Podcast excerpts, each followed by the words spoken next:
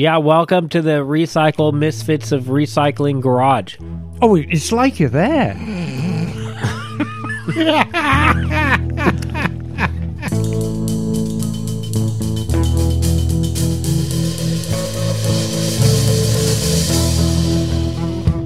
Hey there, welcome to Motorcycles and Misfits. Now, coming to you from the Recycle Garage. I can't, I can't even. Sunny. In, in very Cannot windy even and blustery. In, in blustery Santa Cruz, Wet, wet and windy. It's California. It's- Blustery. it's only 70 miles an hour wind. It is. it's it's a it's a shit show out there. I'm just going to say it. Um, hey everyone, this is Liza, and yeah, we're in the midst of a mega storm right now, hoping that the power stays on so we can continue the show.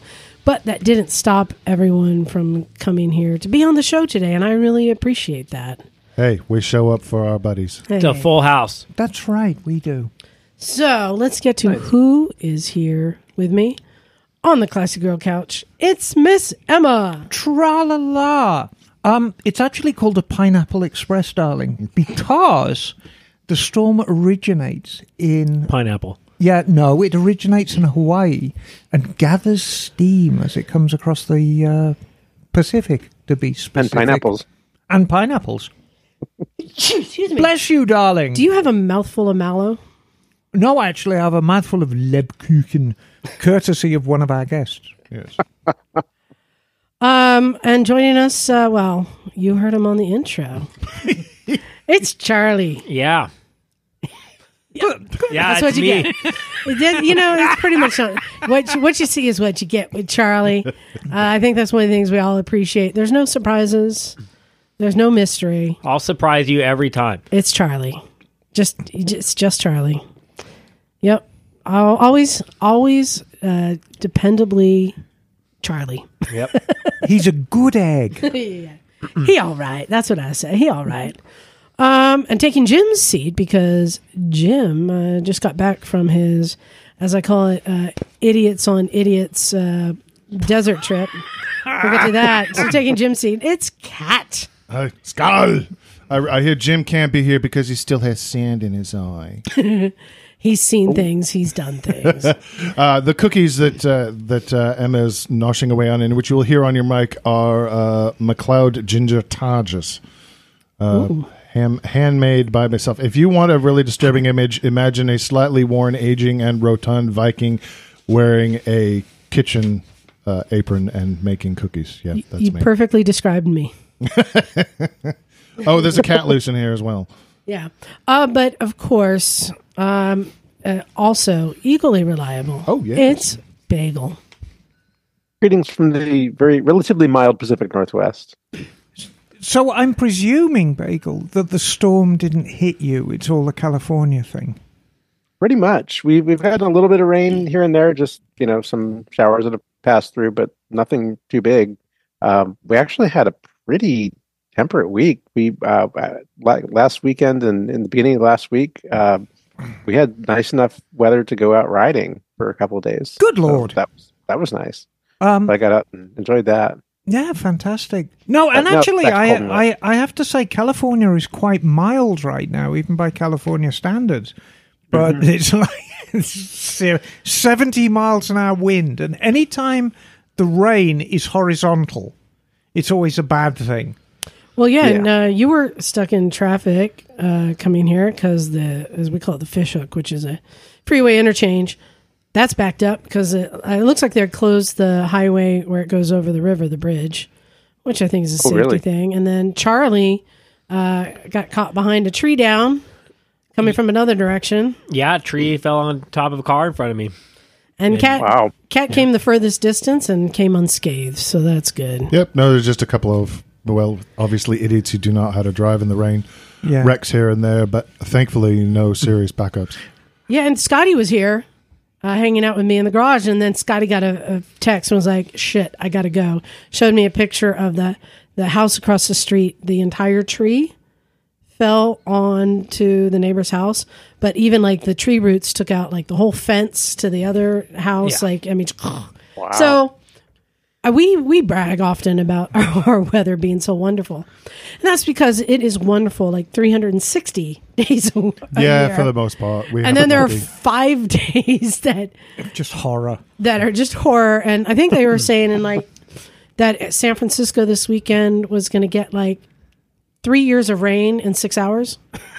Wow. God. Yeah, it's just, it's just so yeah, we're in the middle of it. So No, our best client, uh, Leod Escapes, is up in Tahoe right now. His job is he is he drives a snowplow, and anytime he does overtime, that's money for his trip for me. So anytime there's heavy snow up there, that means he's coming and taking the trip. So he's hard at work right now, Great. pushing tons of snow. And actually, Literally. you know, they have pretty wild weather events in England. I vividly remember, gosh, back in the late 80s. I mean, it's become almost legendary. There was this, um, I think it was around November 87 or something. There was, oh, there's going to be a small storm. And it's like thousands of trees down, houses flattened, you know, power out for a week. Well, uh, we may have underestimated Do the English do the same thing of understatement that the Aussies do? Oh, you know, yes. when like like things are absolutely horrific and it's a horrible. Well, yeah, it was a bit warm. Yes, exactly. Everything was on fire. Yeah. Um, you know, the my favourite is always um, from the police. He's helping us with our inquiries, which basically means he's been beaten up and thrown in the back of a cell. Yes, he's helping us with our inquiries. so I wanted to Emma, I just wanted to jump into Yes. um, here, let me let me pass some of these yeah, Let no, I'd, I'd love out. to. Yes, yes. We yes, have a bunch of emails from our topic um, last week. I just want to, well, our, our our side topic, our controversial subject. I wanted to just kind of read these, and then we're gonna we're gonna get to this. Okay. right. So uh, this is in regards to dyeing your brake fluid.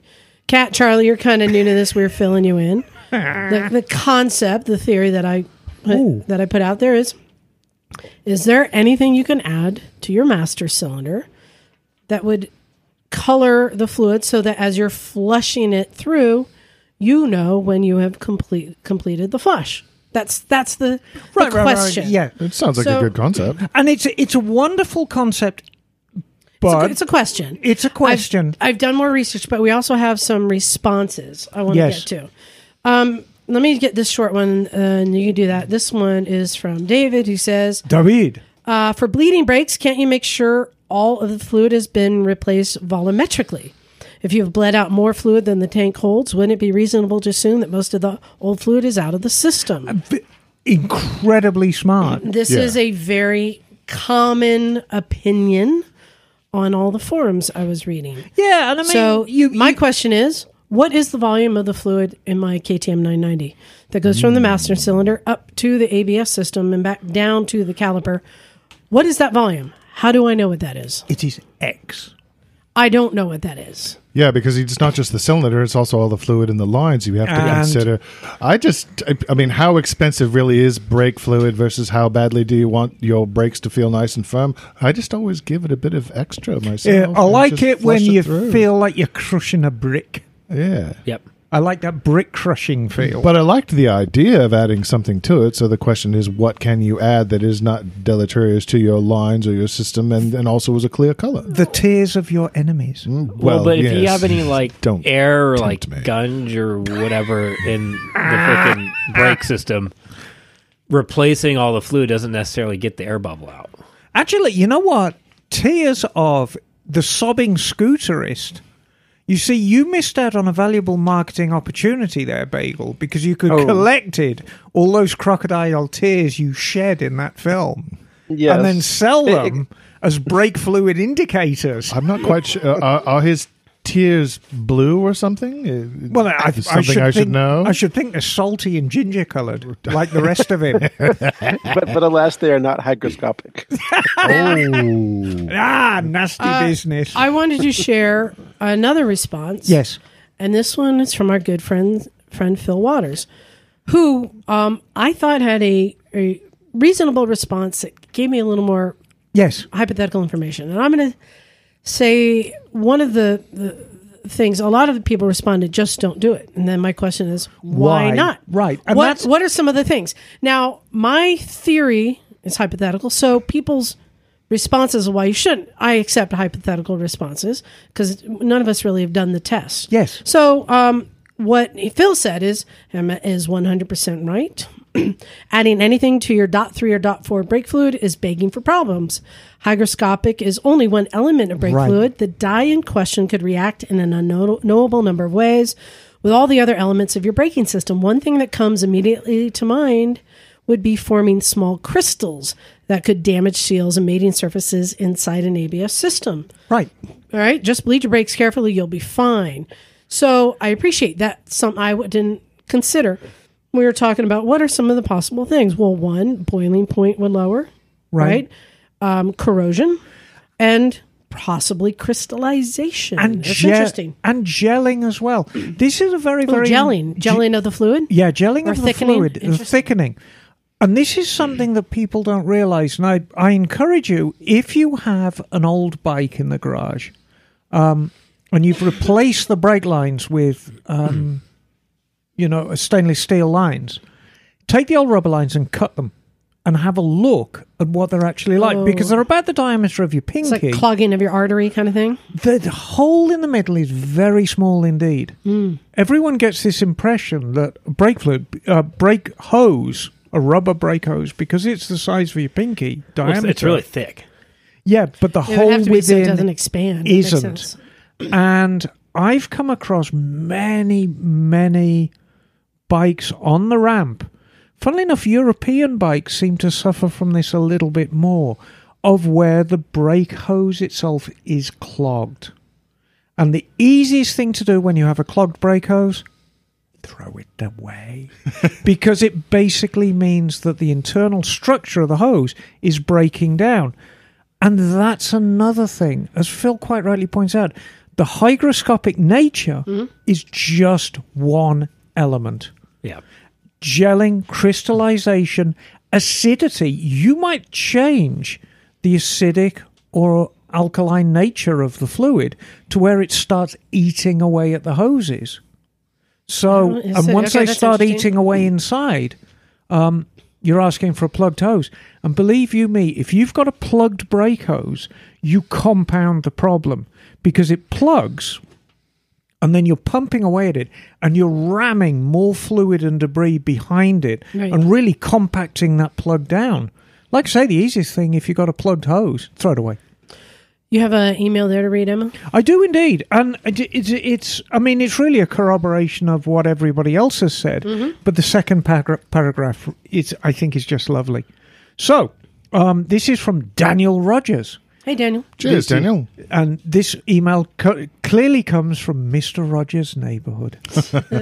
ha ha! You see what I did there? See what you did there. For those of you who are younger than 50, there used to be a TV program on involving a kind of very sweet but creepy guy, but actually turned out to be a decent guy who did a children's show for a long time. Oh, and you know what? There was also this is a callback to a conversation we had before we started recording. There's a train on Oh, Mr. Rogers' neighborhood. Yes, there is. We're not talking about that subject. No, I mean I don't mind controversy on the show, but certain things that are in the shape of certain things from your childhood is very taboo. Anyway, let's go to it. This is from Daniel Rogers. Hello, Misfits. First, long-time listener slash fan, and I've even written in a couple of times. More on that later. But first, brake fluid. No, no, no. And that was actually in capital letters. Do not add anything to your brake fluid. Please listen to Miss Emma. I'm not a mechanic, but I am a chemistry professor. Uh-huh. Bloody hell, it doesn't get any better than that. Yeah. True, my expertise is not brake fluid chemistry, but that's okay. Brake fluid is a corrosive fluid, literally eating the parts of your bike you spill it on. That is Yeah, largely true. true. Anything you add to the reservoir has the potential to react unfavorably and compromise the composition of your brake fluid or the hoses or other hardware in the system. These reactions may even introduce gases into your brake line. That's hmm. true. Oh, gases. That's a new one. Yes, hmm. not worth the risk. Save $2. Buy the proper dot fluid for your bike. You do not need a color change to effectively flush your system. It's not some Hollywood colonic. hey, I want a Hollywood All colonic. right, he's smart and funny. This is how we clean glassware in the lab. We rinse everything at least three times. It's also how I applied this concept to clean and maintain my braking system. On my bike, I estimate the volume of the brake system or look it up in the shop manual. For example, if your mass cylinder is 5 cm by 3 cm by 3 cm, 45 millilitres. This is simple math. We learnt this at our mathematics teacher's knee. But as we said, you're not including. Right. The Volume. hoses are about five millimeter in diameter, ID 2.5 millimeter radius and one meter long, mm-hmm. another 20 milliliters. Wait a minute. Was that external measurement or internal? He gave both. okay. That's a total of about 65 milliliters. If you want to be uh, if you want to be safe, add another 10 to 20 milliliters for the cylinders. I'd actually go higher than that. Simply measure the volume you recover from the bleed screw. If you've recovered three volumes, which is 195 to 200 milliliters, you've pushed more than enough fluid through to flush the system. 200 milliliters of soda bottle, which also happens to be a handy vessel to bring the spent brake fluid back to the auto parts store. Finally, on my brake lecture, always open a new bottle for each service. Very, very smart because, Yeah, I don't do that either. well, hang on. Hydroscopic. Brake fluid is literally sucking moisture Sucking water, out yep. of mm-hmm. the atmosphere. Then why don't they sell tiny bottles? well, They do. Well, the bottles They you do. buy are usually for cars, Right. Which has a much larger mass cylinder. And if you actually buy motorcycle specific brake fluid, like the stuff we use at Mototown, it comes in smaller bottles, you mm. know, about half the size. Even so, I've been so conditioned. You know, I get a lot of brake jobs in, so I don't change the bottle for every job. But I do two things. The first thing you notice when you take the lid off a brake fluid bottle little foil thing. is a little foil thing. Right. Rather than rip it off, I punch two tiny little holes in it. The first tiny little hole is to let the fluid out. The second tiny little hole is to let the air in while you're pushing the fluid out.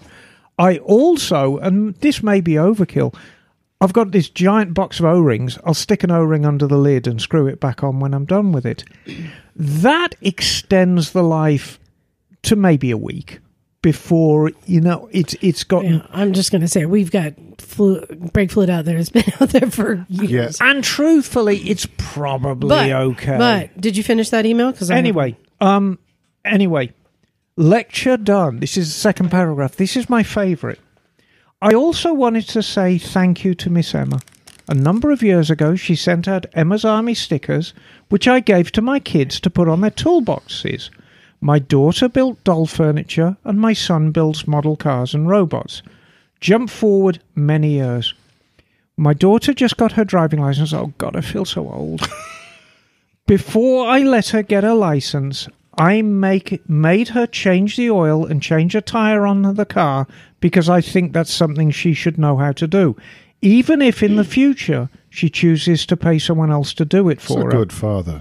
She's the one that remembered and commented on the Miss, Army, Miss Emma's Army sticker on her long forgotten toolbox. Thank you, Miss Emma. That little sticker, all those years ago, helped to normalize tools and working and designing with your hands to both my then little girl and little boy. I'm very grateful. Dan from Cape Cod. I got my first toolbox when I was five. That is just, and for me, I suddenly want an Emma's Army sticker. Well, there are still around. I'll give I'll give you an Emma's Army sticker. Um, for me, I I really got into making model kits, and it was very clumsy at first, but I always enjoyed the exactness of it. And if you can make a replica of something that's very very small, and then I always used to do the same thing. I'd build these fantastic aircraft or whatever, and then I'd hold it really close up to my eye and look inside, and you could see the pilot's controls and the dashboard on it and all stuff like that. Um, and I used to love doing stuff like that, and that really gave me the background to become a mechanic because it, you you get used to working with your hands. That becomes normalized. You'd be surprised the amount of people who are terrified of working with their hands. I'm terrible at it. Yeah, but you still do it. Yeah, I but a lot to. of people can't get beyond that terror. But the second thing, if you want to build a model kit that actually looks like a real aeroplane or a real car, you've got to do it correctly. And then that instills in you there is a correct way to do things. And usually the correct way to do things is to pick up the instruction manual and read the technique. And if you apply that technique, then it's going to come out well. Well, fast forward to being a mechanic. Every single one of us use workshop manuals. Nowadays, we're very lucky because they're online. But even today, DRZ 400 on the workshop ramp. Oh, God, I can't remember the frigging valve clearances. So you go into the workshop manual, and there's all the all the genuine manuals you could possibly want. There's the there's the valve clearances I need. Set them to maximum. Send the bike out the door. Emma, that's a fascinating story. Let's get back to brake fluid. Okay. So, I got another email from Peter Hively, and he says uh, basically the same thing adding dye to brake fluid. Uh, in my opinion, Emma's right. Don't do it and don't encourage others to do it. The chemical properties of the brake fluid and the seals in the brake system are carefully matched. It's just not a good idea to mess with that if you don't know what you're doing. But Liza's idea isn't terrible. In fact, it used to be done all the time with a product called ATE uh, Super Blue. So, Yeah, uh, I want to share with you my extensive research on Yes. the subject. And what's fascinating is the conversation that we had and the opinions of somebody saying, well, why can't you do it? And then other people saying, don't do it. Just don't do it. And other people saying, why do you want to do it? like it's been repeated over and over and over again in the VW form, in the Porsche form, in the Camaro form, in the racing form, in Right. the like every I went back to like 2005 and people having the same conversation and the same responses over and over and over. Uh, which so I thought it was interesting that oh this has been happening. We've been here before. We will be here Oh. again, right? So what he referred to. So what most people did. There were a lot of people who. Like I said, I want to see a color so I know when it's flushed through. Right. And it was easy to do because you could use the super blue. So, what is Super Blue? Super Blue is a product made by ATE. They made a yellow brake fluid and a blue brake fluid, and it's really common to fluctuate between the two so that you would know when you flush through. And this was a common thing. Now, it's usually like car guys or racers, people who flush often. But then again, even racers, they know their bike so well, they know exactly the volume. Like it, it's just a repeat thing. yes. But you know, people who are wrenching and trying to like get better performance, they're the ones who are like, yeah, I just switched back and forth when I needed it. So why is ATE Super Blue no longer available? There was a state mandate or a federal mandate that said that all brake fluid needs to be amber. And I believe this was due to people putting the wrong fluid Right. in, which can then result catastrophically.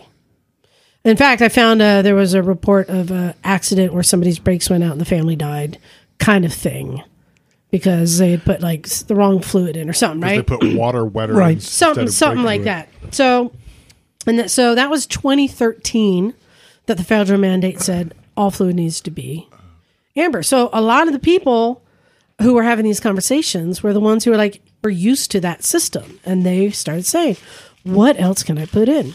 And there were some people were like, "Well, I put five drops of." Uh, you know, f- food coloring, and then every, the same conversation we had. I'm not going to repeat it because everyone said the same thing.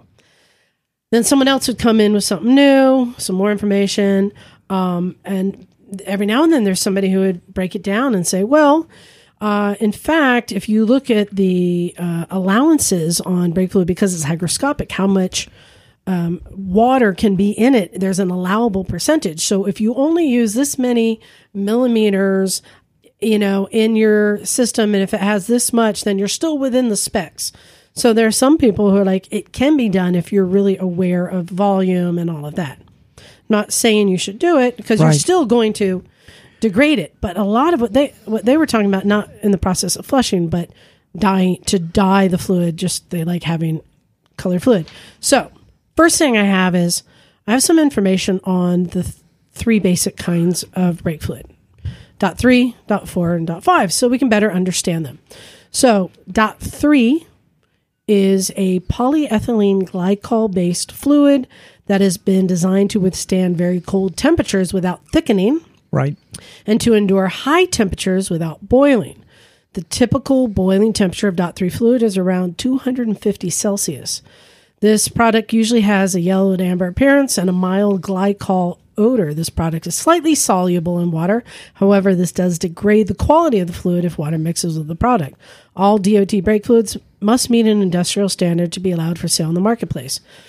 So, polyethylene glycol base. What's dot 4? Dot four is glycol ether based or ether ether based, and have uh, an addition of borate esters, which improve its performance. What is a borate ester? It's a glycol based brake fluids also contain a borate ester borate ester compound which acts as an additive to improve the fluid's properties such as its boiling po- po- point and corrosion resistance. So it's bringing the boiling point Right. And as a uh, side note, raising the bo- boiling point. And as a side note, you will occasionally see um, dot four in a 600 racing application, which is a lot more expensive. They actually put a higher percentage of the borate esters in it to bring that temperature up. Yes, so it can get to higher, even get- higher temperatures. So you've got two choices with the dot four. You've got the 600 plus racing and the normal dot four. Right. Anyway, carry on. Okay, dot five brake fluid. Yes, the silicon stuff. silicon fluid, and it's used in most modern cars. It's more expensive compared to others since it has a high bylining, no, high boiling point, and it has a dry boiling temperature of 356 degrees. Right. Um, So they have these three different types, but when we're talking about adding something, there we're we're acknowledging that all three of these are different compounds. Exactly. And it's also worth noting that all of these are completely man made. My argument is brake fluid technicians are far cleverer than I am. And I'm going to leave them to it. But I think the broader point I want to make is we are boneheads. We are complete boneheads. And mm. all our listeners know that. But I also take a great deal of pride in putting out a show that if we give advice, it's fundamentally sound. Not necessarily good advice, but it's sound We're not giving advice. it, we're not giving advice though. Well, hang on. And everything we say not only couldn't get you in any kind of mechanical trouble or um, worse, cause you to crash your bike, or couldn't be interpreted as that. And I think what the modern world that we live in, you see a lot of public figures making these ridiculous comments, and you say, how can these people who are supposedly intelligent be so stupid? And the the real answer is they're not. But somewhere along the line, what they actually said was either taken out of context or taken out of um, understanding, and it became something else. So when you put out a public show like we do, you really have to be very, very diligent that we're not going to suggest anything that even could remotely be interpreted as doing something. And I take a great deal of pride in that. So, to, so to continue with my findings, Yes. um, I found that there are products called tracer dyes, Right. and tracer dyes are used in many different hydraulic systems, water systems, cooling systems, and many of them are actually um, um, flu- uh, what's it, not fluorescent, where you put the black light on it, Yeah, yeah. phosphorant, so that you can trace leaks in systems. And the company that makes tracer dyes, I checked with them. They do make one, and it says that it can be used in hydraulic systems like brake lines with an asterisk on brake systems and says, but you must do a complete and thorough flush afterwards. Mm. It is only used to find a leak in a system, right? Right. So it is not an additive that you can add. and they themselves say you need to completely flush it. I also found another person who actually emailed one of the companies that makes brake fluid who said that there is not a dye that you can buy to put into brake fluid. But what I found is a lot of people were trying to dye their fluid like super blue and have a bottle of it. And I'm not talking about that. I'm talking about trying to put one drop in, possibly, and then flush it through. But I did find something that is probably the most practical idea if somebody was to experiment and try it, as many people have had have. And that's what I was seeing. All these people have tried it. None of them were scientific, and we still don't know if it degraded it 10%. Like, we don't know, right? But what was interesting is there are powdered dyes, powdered pigments. And that's the one I'm questioning because because uh, I understand now more of the repercussions that can happen. That it can be, you know, gases or degrading or whatever if you add something liquid. But I'm like, oh, this is interesting. Possibly a powdered pigment might work a dry. Okay. But here's the one question what did they put into ATE Super Blue to make it blue? Well, you need to talk to ATE There, about that. that to me is a proof that there is something, but it's it's kind of a fascinating thing. So the conclusion is, I don't have an answer. And also, if I was to try, say, the powder, which is possibly the safest thing, every scenario seems that you would end up having to use even more fluid to, completely flush it through. That it doesn't seem like it's worth trying. There isn't a simple answer, but there are a lot of people who with videos who like here use this, and you have to measure this amount. And you got to use this needle and Oh, blah blah blah. There's a pe- there's yeah there are people who have done it. So that's it. I just wanted to share that we're not the only one having this conversation. It's been on repeat, rinse and repeat, Right. over and over and over, with not the clearest answer, but some of the people out there experimenting and trying. Liza, there is a clear answer. Don't do, it. no, because what did they use in Super Blue? Right, but, But that's Yeah. but It's not Arte practical. have been making. Hmm. Let me tell you something about ATE. If you buy a Mercedes Benz, if you buy a Porsche, if you buy certain models of Lambo, if you buy very very high end, they it's got ATE brakes in it. These fuckers know what they're doing, and they've been doing it for a long, long, long time. And I'm guessing that the blue in ATE Blue started very early in the process. Very early in the process, right when this the the chemical composition was being made, and we would number one not have privy to that information, but number two, and this is very very important, we do not have access to a laboratory that is hermetically sealed, which is where stuff like brake fluid is made. We don't have access to it. I there aren't to. any clean rooms. Well, there is there is actually a clean room in Santa Cruz, but it's not used for that. It's for it's by Dominican. It's used for the hospital, um, and they put people in it. But, Um, but more but we just we don't have access to this.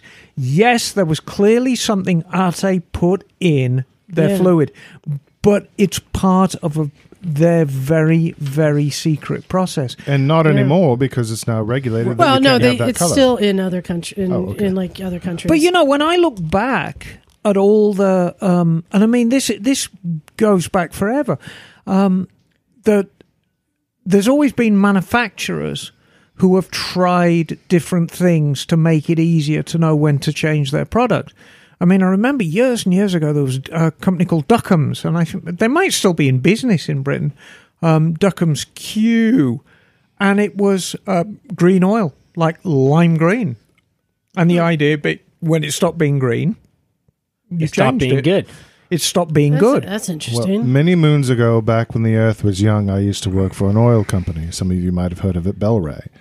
And being the marketing guy, I did spend some time with the chemist trying to see what can we market, what can we talk about, because there'd been some errors that had been done in the marketing where they were talking about features but not benefits. There were this happens a lot with engineers. They talk about stuff, but they don't say why the stuff is good. So I went through the products that they had uh, that were on our shelves and what we were doing. I said, okay, what can we do? What can we work with? What can we modify? What should I tell people about? And when the subject of brake fluid came up, they said, we can't do anything. You have to understand the regulations for dot three, dot four, or dot five are so tight as to what it's supposed to be that we can't modify it for better performance if we wanted to. Now, there's been some variances lately, but for the most part, when you buy a bottle of dot three brake fluid, it doesn't matter whose label is on it. It's the same stuff. It's required by law to be the same stuff. So they they they couldn't sell it if it was something different in the bottle. So we we, we played games with uh, some other oils. Uh, you know, the Thumper oil was a big thing that I was part of. That we specifically formulated an oil to work with the blow by of uh, four stroke singles, and we colored it a particular color. It was just this orange syrup. We wanted it to look different. That can be added, but in terms of brake fluid, can't do a thing. Not allowed. Yeah. So that's it. I just wanted to share the update that I found it quite fascinating. I have news. Same same conversations happened over and over and over. I have some news. Oh yeah. Duckham's Q is still available and it's still green. And it's still green. Oh. yes. Yes, yes, I assure you, it can be any color it wants to be, and it can also smell like But anything you want. now want. I like your idea better, Emma. Let's pursue that. Let's get an additive you can color it that will change change color when you need to change it. I love Well, it. it, no, it does that. It already does. That's it a brake, that's a already- brake fluid. yeah, yes, yeah. brake fluid does that. brake This fluid is- turns brown when it's gone to Yeah, shit. my mine is not. I don't wait that long. That's because you don't break that hard. As I said last time on the show, and it's terribly rude, so if you have children listening, switch off. But it's the P test. Yep. When your brake fluid comes out of the bleed nipple And it tastes like piss. It's time to go. and it is clear or pale yellow, that's healthy. Just as when you go and take a pee, it's clear or pale yellow. When it starts getting dark or worse still, brown, if you go for a pee and it's brown, you better hot shoe it to the doctor immediately. And if your brake fluid comes out brown, you better go and see the motorbike doctor immediately. and what if it smells like asparagus? You got an STD, hon. Stop feeding your brake master cylinder asparagus. Yeah, exactly. Stop eating so much asparagus. I believe it's very good for you, though. Not good for people around you. So there you go. I just wanted to. I Yeah. appreciate. Thank you for everyone who responded. Um, it was really the the same like percentage of of like uh, attitudes in every other conversation. and You know, a couple people say, "Well, why not?" You know, so it's just I found it interesting, but also that it was such a more common concept when there was the two colors. So there you go. Thanks, government, for ruining it for everyone. and Just you know, change your brake fluid often. and who would have thought that a conversation about brake fluid gave me an email that made me feel all warm inside and old? I mean, you know. You give a sticker to a child, and the next thing you know, she's driving. This it's just wow. Well, um, Emma, Cat has uh, an issue. He has a problem. Cat needs and a he's come down for his he's issue. come down for us to help him solve it Well, uh, d- obviously, I could solve this problem myself. It's a good but I problem, want though. It's a your good problem. I would like your guys' opinion, and here it is. Just recently released is our our Tuscan Hillhopper training tour. And on this particular tour, we have available to us a much wider range of motorcycles than usual. Well, hang on. Before we're going to talk about the bikes, Cat, hmm. we're going to talk about this tour because I'm, oh, I'm so excited. it's going to be great. So, this, look here, guys and gals, you're going to get three opportunities to hang out with me and Cat in Europe this year. You can do Misfits training tour in the Dolomites. That is an incredibly good tour, and there are spaces available. Yes? You can do castles and curves through Germany, Austria, France. It's a wonderful tour. It you will not have any more fun than you can have on this tour. Um, I believe there's very limited spaces on that. Um, we do have some spaces. of. My main concern on the Castles and Curves tour is really hotel availability. Right, so right, I right. need to fill it up because we're going during kind of a popular season. In particular, on the we'll be staying on the Mosel River this time for two nights. And Fantastic. Going to Which Berg- basically Wow. means we'll be swimming in the Moselle at 7 a.m. You can if you amongst the ferries. But there's a new one. And the new one is we're riding around Tuscany. This has been on my wish list now for 46 years, as long as I've been riding a bike. Um, Tuscany, what more is there to say? It's fantastic neck of the woods. We're going to fly into Rome. We're going to pick up the bikes. We're going to spend five days riding around Tuscany. Yep. It's going to be the greatest thing. Best time of year. When is the trip, Cat? Uh, this is October 6th to the 12th. Anybody who knows October in Europe is glorious. Yeah. So I've heard that one of the things to look out for, one of the potential issues with Tuscany, is that you might be lured into buying a broke down villa. Is that Uh, true? no, that's actually further south. Further s in southern Italy is, is where they're trying to revive these uh, old villages that have gone to shit. But you could own a villa. But nevertheless, For- for um, you could own a own a villa. It's better than a timeshare. But It's not a scam. It's just you own a village in nowhere. However, I want to point out, I'm, I'm sorry, I'm not, I don't want to steal your thunder, Cat, because, uh, but the hallmark of mine and Cat's tours are you're going to have a great time. I guarantee you're going to have a great time. You are going to eat the greatest food. You're going to stay in the greatest hotels. You're going to hang out with the most wonderful group of people. And here's the kicker. And this is the hallmark of our tours. This is why the Misfit tours were born. If you can afford a used bike, you can afford to go on one of our tours. Yeah. And Tuscany is no exception. Nope, it is not, and the prices are pretty much exactly the same as they would be for the Dolomites tour. Um, but really, Tuscany is made for motorcycles. It's one little town, and in between the little towns, there's these little roads that go through the you know, villages and whatnot. It's Uh, fine. just pause for Bagel to interject. oh yes, Go ahead, Ba- say it, Bagel. And, and scooters. There you go. yeah, you can rent them in Rome. They're great. You know, I, I've got to be honest with you, Bagel. I'm going to try and be kinder about scooters, and I'll tell you why. Do you remember a few weeks ago somebody wrote in and said I was being mean to you?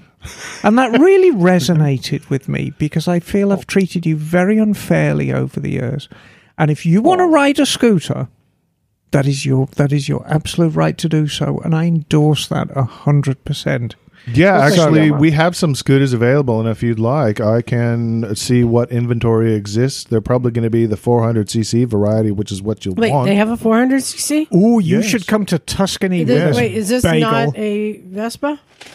well, Um, it wouldn't I'll be have a to. Vespa, but I'll have to look in. It's probably part of the Piaggio line, but I'll have to look in. They also probably have some of the larger BMW ones as well. Um, but if you would like me, Bagel, to put some scooters on this one, I can do that. Hmm, maybe, maybe it's All very right. tempting. All right.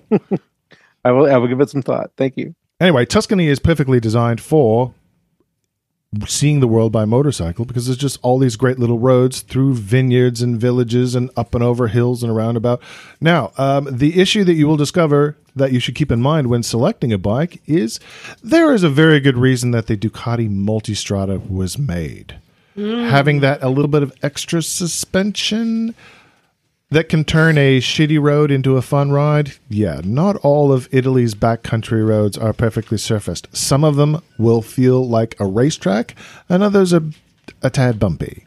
So having a little bit of extra suspension or a wider uh, wider wheelbase or a bigger front wheel can be helpful. So anyway, our puzzle for uh, us today is what bike at which price level uh, would you choose? Now, thank you, um, uh, Cat, for sending us a list of all these bike Mm-hmm. options.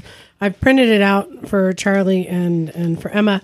Bagel, do you need me to send you the, the file? Do you want to see the list or do you want to just hear it from us? Uh, are there are the scooters on the list? Nope. I don't know the scooters. I could I could Oh. put some, I'll put some scooters. No, that's on why I didn't send it to you. But the scooters I'll- will all I'll be pass. standard, you know, 400 cc. and there's a lot of bikes. Can I just? Can yeah, I just? go run it. I'm gonna just rattle off the bikes because then we're gonna get into all of them. Uh, BMW F900R, Scrambler 800, Monster 797, a Ducati Hyper Motard 698, um, a Moto Guzzi V7. And those are the base. Those are the options. base models. Mhm, yeah, there's for different price tiers. $150 more. Yeah, BMW F900 XR, Moto Guzzi V85 TT, Moto Guzzi V100 Mandello. That's interesting. Uh, and then the next uh, Is that- price tier up. A 200 additional, or is it just 200 more? 200. Oh, for the for the week, you mean? that uh, for the week, it's an Yeah. essential. Well, like because you know, there's a 150 upgrade, and then the next tier is a 200. Yes, the upgrade. next one's the 200. The ones that follow after it says 200 upgrade So it's are. Yeah. 50 more than the 150. Yeah. Yes. Yeah. So So then the Ducati Multistrada V2, Ducati Scrambler 1100, Ducati Desert X, uh, Moto Guzzi Stelvio, Ducati MTS V4, and the BMW 1300 GS. So you got Triumphs, BMWs, Ducatis, Moto Guzzis. Is that what we're dealing with? uh, no triumphs. No triumphs. We do have some Moto Guzzi's, Ducatis, oh, and what's the Scrambler 800? Ducati. Oh, that's a Ducati. Mm-hmm. Oh, I'm my sorry, I should have put that on there. This is Okay. it, this is Italy. All right, all right. So these are all the Italian and the Be- and the Beamer. And full disclosure, so I I I got sent this Wait. list last week. No, it really is. No, surprisingly enough, and and Piaggio is owned by you know uh, uh, Piaggio owns Aprilia and Moto Guzzi, and yet they're not offering a rental type of bike to them. So I was surprised at that. So I just want to ask off the bat, Charley. You looked at this list. If you're going on this trip, which bike are you like? That's the one. I want? Well, I know what I would pick for Yeah. each price point. Well, just pick one. You have to pick one for the tour. What are you picking? Uh, it'd be a toss up between the F900 XR and the 1300 GS. Ooh, really? Um, Because for me, what stuck out was probably the Ducati Desert X. Well, the Desert X stuck out a lot for me, but I don't feel like the roads are going to really be a lot of dirt, and that's where I would want to ride the Desert. It's actually surprisingly fun on the street. yeah. Uh, well, but that's where I was like, I feel like on the street I'd have Yeah. more fun on the the um the 900. Um, or the Multistrada, I think Yeah. sounds like a very comfortable bike.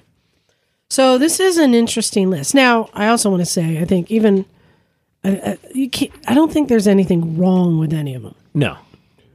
Um, I just wouldn't want like necessarily a naked bike for touring. Right, like a hyper motard or something. Yeah. touring. Now, I mean, it would be still you're still gonna have a ton of fun on whatever bike you choose. I just kind of like having a little bit larger of a bike to where you can have your bag on it or whatever. Can, I want to throw out a, a question for you, Mm-hmm. Cat, because this is something comes to mind. As the tour guide and, and host, Mm-hmm. are there bikes like the Hyper Motard that maybe you don't want to offer because those are the ones that attract? Oh, you mean the The hooligan? squids Yeah, the hooligan and the machine, hooligans. The squids. Um, is it is that something that maybe like let's just take that off the list? Actually, that one there is one model, but the thing is that they don't they didn't have any of those available uh, at that particular time. These by what's available here because I put how many how many of these numbers are available during this particular time. There is one bike that I often get a little bit nervous when people rent, and that is the S1000R, Yeah. the naked mm-hmm. bike. It just tempts you to do stupid shit. Right. And However, I just want to add that all of our trips are new for 2024. And the new part, amongst, you know, it's always new and improved, you have to have completed the Champion riding school Yeah. And show a certificate of completion to be eligible uh, uh, to go on the trip. And, you know, it's no. The ChampU riding school should theoretically make you a much better rider. It's a great program. But it more importantly for us, it's a barometer of how seriously you take your riding. And um, if you take the time to do the course and you complete the course and you pass the course, that theoretically should weed out the squids. Yeah. How long's it? It's only like a ten hour course, right? It's Oh not- yeah, and you can dip in anytime you want. I mean, it's, all- online. yeah, yeah, it's all online. you- It's all online. You do it as you go. I have another suggestion. and um, this goes uh, b- first off, I'm going to apologize to Bagel in advance. Bagel, this is in no way a dig. Just b- bear with me here. I'm going to suggest that you do rent a Vespa for this this trip. And here's here's why. One, I think that it really needs to be tried out so you can understand the benefits of it. But two, I think you need to, much like on Top Gear, you need to have this the the Vespa riding behind. So if somebody gets a ticket or does something stupid or crashes, the punishment is Oh, that's not. you have to ride the Vespa. To ride the That's Vespa. not. Remember on Top Gear they'd have the Yeah, little yeah, shitty Yeah, the shit. Yeah, bike the shitty following them. It's, No, it's, I- it's, it's not punishment. It's, it's I giving them know, a Bagel. break. That's but I also said he would also learn how wonderful it can be. I've but rent- to I've rented scooters before. but I think it would it would keep the squids at bay. Now, um, to give an example of of where I'm leaning towards with Yeah, this, Yeah, what are you leaning towards? yeah, um, I'm I'm down to a choice of two, and I th- Oh. think it's it's either the V85 TT or the Mandello. I put the Yeah, I was Mandello on here some just for you. for you. You'll notice there is only one of them. And you know what? I, I put it on here just for you because I, I wondered- think here's what I'm going to suggest, and I'm, I'll put this out on the show. Put me down for the Mandello. all right. However, if you get somebody sign up for uh, um, Tuscany tour Mhm. and they're crushed, they can't have it, give it to them, Okay. and I'll take the V85 because they are both fantastic bikes. They are, they are di- they are a different bike. We have had the V85 TT on a tour before, and it pretty much came off as it's like a miniature adventure bike. Right. It it's like a it's like a big GS but smaller. It's a perfect for your your mid-sized to slightly larger guy but doesn't want to ride the big giant GS. Right. The V85 TT is a blast. Well, you know, as everyone is aware, whenever I go on the Dolomites tour, my weapon of choice is the F900R BMW, which is um, a thug. It's basically a hooligan with a BMW badge, and I think you'll corroborate that. They're Ken. pretty yeah, nice. Yeah. They are very thug-like. It's it it's it's deceptive. You think it looks like a beginner bike, but it's No. and but it's easy to ride, but it's got some spunk to it. And- it's like Well, that's it why wants I to wanted go. the. Now that's for- why I would go with the XR just as Right. the. Oh Well, well, the XR is an interesting choice. When I did Castles and Curves, I upgraded to the XR and I enjoyed it very, very much. Not quite as much as the R Yeah. because it is a bigger platform, mm-hmm. but it helped on Castles and Curves because, of course, we're in a different hotel every night. Mm-hmm. Yeah.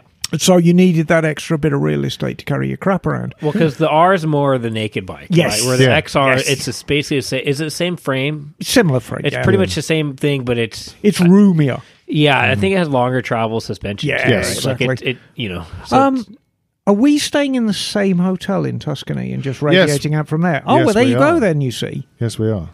So, um, yeah, you can do something a bit sportier. How far is it from Rome to our hotel? Um, we've we've got probably a nice five and a half six hour ride ahead of us across the country. So, this is generally how our tours work. You land at the sprawling metropolis and then collect the bikes, and you can come early if you want. Um, a couple of days early, get to see the town and Rome. There's so much to love about Rome. yes, I mean- and I'm definitely about Belize. I don't know about the other people, but my first night there, I want to take you, Emma, to my favorite place for cacio e pepe. Oh, fantastic! And so we're gonna. Um, we usually arrive a day or so early. We'll do a rider meeting the day before. And we explain the equipment and um, what we expect from you and what you should all expect from us. And then we collect the bikes very, very early on Monday Yes, when the bike shop opens, usually at nine o'clock. And then we hit the road and stop for a nice lunch. In the case of Dolomites, we stop at this darling truck stop in uh, In the Austria. case of this tour, I know exactly where we're going for our lunch stop. It's in a small town of Radicofani, which no tourist bus could ever go to. fantastic. So an authentic lunch, and even that truck stop in Austria.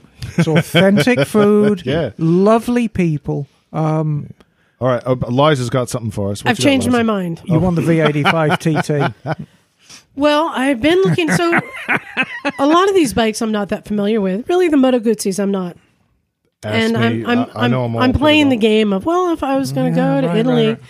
would this be an opportunity to try something I'm not familiar with? Like we know that a bike like the BMW F900R is a perfect bike for this trip. It's going to be dependable, but it's safe. It's Yes. safe, Yeah, right? And I'm looking at I am I'm looking at the Moto Guzzi 85 TT. Good looking bike, isn't it? and it looks like a little GS. It is. It's a little GS. Yeah. Um, but also looking at the Mandello, which is also interesting. Well, of course, you know. it Uh, doesn't look like anything. Yeah. It and- looks like a concept bike. And of course, I found on their site. Here's a quote from Ewan McGregor. When I got to open up with a V100 on the Pacific Highway, it was truly an exhilarating experience. it's very torquey. and uh, And that's really a hallmark of all Moto Guzzis. I mean, it's the other Italian bike. And it seemed, in a lot of uh, ways, and I really don't want to be disrespectful to Ducati riders, but Moto Guzzi is often seen as the inferior product to a Duck. And far from it. It is a far older company by about 60 years. I mean, Duck really, from the 1940s to the 1960s, just made electrical equipment. Well, Uh, Ducati's Ducati's very much about its racing pedigree, whereas Moto Guzzi has just been about the sheer pleasure of riding. Right, but up till Ducati came along in the 60s, Moto Guzzi had an amazing racing pedigree. And I think if you include the 1930s, the 1940s, the 1950s, Guzzi's have won far more races than Ducks. Um, it's you know it's it's the other product, and as you know, I mean I've got a Moto Guzzi in my in my home stable, and I just they get under your skin. It- yeah, The- They really do. I put in the notes for all of them with the Guzzi. There's the Guzzi grin. You just Yes. grin when you when you sit okay, on okay, hold on. Yes. I found another one. Oh, what, what did you find that you liked? The Stelvio. Oh, the Stelvio is an amazing. Stelvio. Did you have you been looking these up, Charley? Yeah. Yeah, but it's big. Um, it's a big thing. This, yeah. No, the, the Stelvio's nice. well, you know, um, Henry's got a Stelvio. I, I don't yeah, think but there's. his doesn't look like this. The new one. Let me see the new one. Yeah, I mean, there, there's not really a bad bike on this list. I mean, there's No, bikes but I'm, I, I'm getting more excited about the Moto Guzzi's now because I've Oh, never that's a good looking bike. Bloody given them that much time. Well, but- that's one of the things that this particular rental shop offers is they have Guzzis, they have Ducatis. Most of the time, all we get to ride is BMWs, which isn't necessarily Yeah. a bad thing. They're not bad bikes. It's just you'd like to try something else for a time. Yeah, I think I'm leaning. Cool, that's- well, there's Oh. there's a really a bike for anybody and any real skill well, set. abso- absolutely. and I mean, you are going to need, um, you're going to need skills on a bike. I Yeah. mean, you're going to need to be reasonably skillful. Like, Um, on the Dolomites tour, we always break ourselves up into groups, and traditionally, I will lead the slowest group, which is not necessarily a slow group. We're the ones who stop for coffee and hang out and take pictures and just have a good time. Um, but there isn't such thing as a slow group. You do need a certain amount of skill to ride it. The one thing you don't need is any experience of traveling outside America. Right, we're going to show you how to do it. Yeah, and those are my favorite customers because we get people who've never set foot perhaps outside their home state before. And it's like wonderland for them. It's an amazing experience. And we're going to we will take care of you. Everyone who goes on our trips has comes back says the same thing. We had a wonderful time. I I wouldn't put my name on anything Now I'm kind of that going wasn't a good experience. The multistrada, I have to say. Which multi Oh which God. multistrada are you looking at? The? V4. Well, uh, here's here's here's my crunch about this particular V4. I have a V4S in my garage. I love that bike. oh yeah, I know. It is ridiculously smooth. I can go really wicked quick on it, and it doesn't feel like you're going wicked. you know, I would probably. I, I didn't realize that was a multi-star. I thought that was just like the standard V4. The issue that I have with this rental shop is they offer the V4 but not the V4S, which means it doesn't have the quick shifter on it. It doesn't have heated grips on it. I mean, it's a sport touring bike. Come on, guys. It Heated should have the heated grips, I but know. it doesn't need the It's- quick But does it- it's ridiculous. Um, does it have skyhook? No. Ah, you see, so the Exactly. suspension's not going to be suspension's great. not the suspension is good, but it's not great. Which not leads me to Skyhook. which leads me to say, for the same price, you can have the brand new BMW R1300 GS, which is the hot bike of the season. People are Everybody loving wants those to things ride right it. now. Yeah, I mean, I'm I'm go- mm-hmm. I'm looking forward to riding it. I've never ridden one. It's Okay. brand new. Are you trying to trim stuff off this list? No, not particularly, but it, I, I can. You know, I just wanted to just see what's going to be what's going to sell. All what right, do people so want? if we're just kind of like breaking this list down. Obviously, so- the 1300 GS, I got tons of them. So All right, so hold on. For the first, the what we're calling the base models, the Yes. at the base price. yeah, This is between the BMW F900R, the Ducati Scrambler 800, Mm-hmm. the Ducati Monster 797, Ducati Hyper Motard 698, and the Moto Guzzi V7.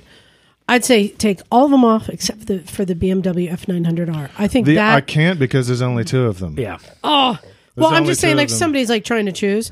Well, but all like, those others are like smaller. Little here's here's what's good. The the the Moto Guzzi V7 is good for the smaller light rider. You got to be light because the Okay. suspension on the on the V7 is a bit Mm-hmm. Okay. soft. But for me, I've ruled those out. okay. But I think that for the budget minded, the F900R I think is best bang for Yeah, the buck so if on you're- this list. If you're That's what I'm budget saying. minded, folks, there's only two of them, so get on and grab it. but I best mean, bang for the buck. but I'd probably go with the monster too. Like if the F nine hundred was taken, I'd probably choose the monster, and then I would choose the scrambler. But I think I think the pertinent point of all of this, if you want to do one of Cat and Emma's European adventures this year,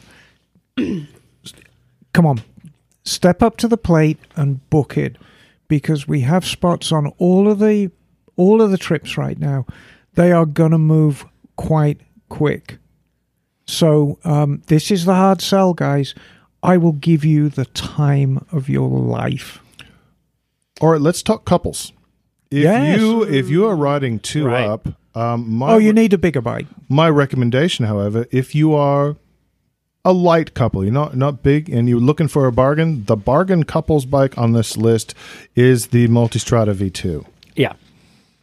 It's it's not as tall as you might think.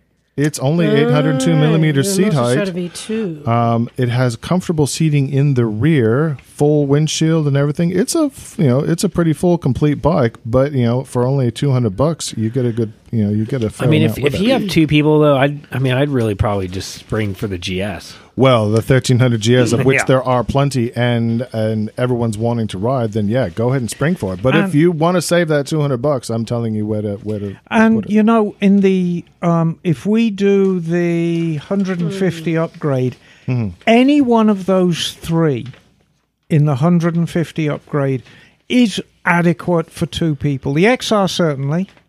Yep. Um, the V85 TT Again, is small. It's going to have to be a small couple. It'll be a smaller couple, and the V100 again. It's a little bit. It's a little bit roomier. Um, yeah, V100's a bigger bike. yeah. okay, I I am making my decision.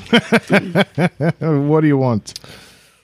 I really want to try the V85 TT. Hmm. I think it's going to be adequate power. I think for me, that's the bike on this list that I'm most likely to want to own here. Mm-hmm. Therefore, I would be using this trip as a test ride. As a you primer. would not be the first. This happens a lot on our tours. People use the bike for a week, go home and buy it. Oh yeah, that's happens a lot. that- That's how I'm. That's how I'm looking at this. That's probably why there's so many gosh dang 1300 GSs. No, because they're the brand new thing. Well, Yeah, Yeah, it's a hot getting them in thing. But fleet. that's a, the the Desert X is probably the same thing. A lot of people Oh, yeah. are considering the Desert X, but would like to ride ride one for a time. I, I would love to own a Desert X. Ah, yeah. That is a great. It's best bike in the category, but it's also the most expensive. Yes, yeah. Um. Yeah, but I'm probably going to try the new 1300 GS because the one because I know if I take one, I'm not taking the bike away from anyone else because there's plenty of them. Yep. And two, it's the hot new machine of the year. right. And I believe actually, haven't I got one of those for Castles and curves? Yes, you do. Yeah. So um, I will I will report on that. Um, and, and get a price on a Vespa. I think Sure. personally, not speaking for Bagel, but for just everyone, I think including that on the list is a very viable option. And I say that because riding with Bagel, who on freeway or on twisty mountain yeah. roads, uh, he's he's right with me, or I can't keep up with him. I mean, Well, either way, it'll have to be one of the 400s He has because we have proven to, to me. we have to leave. Uh, we have to get out of Rome on, on the autostrada. Would you, would, yeah. Bagel? Would you come if we if we found you a, a good size Vespa to ride? Well, yeah, if but what's this four you do a? Vespa 300, I would I would be very tempted. Yeah, what is this four hundred? I I'll have to look and see at the list again. I, I usually I'm not looking at the, the scooter list too lot because most people don't demand But, them. But if you basically, want- power of a 300, you would consider it. Ba- Bagel has convinced me that that is a viable touring bike, yeah, and also he he can ride the piss out of it in the hills. Yeah. Yep. So for people who prefer that, and this is not the little scooter you ride with flip flops to go get a cappuccino. no, This is a legitimate uh, Is it? machine. It's not the two stroke, is it? no, no, no, Oh, no, no. It's what he rides. It's the, his big 300. And he has proven to me on all riding surfaces that he can get up and go. Yeah. And it's pretty comfortable. I've ridden it. The only thing I get sketched out is don't take one hand off the bar. Yeah, they do get a bit wobbly. The, the um, low speed wobble is a thing. Yes. funnily enough, and I'm, I'm sure you'll corroborate this, Bagel. If you put a top case on a Vespa, it comes in a kit, and in the kit you get the top case, you get the carrier, and you've got this mysterious box that weighs an absolute friggin' ton. And you open the box, and there's a couple of end weights for the handlebars. They weigh about five pounds each, and Yep. it really does help. Oh yeah. Yeah. Yeah. They're like giant bullets that you put in the end of the handlebars that are full of lead. And Yep. um, it makes them a lot more stable. Yes. So sure. there's there's a lot of options. You've got me kind of stoked about the Moto Guzzi's.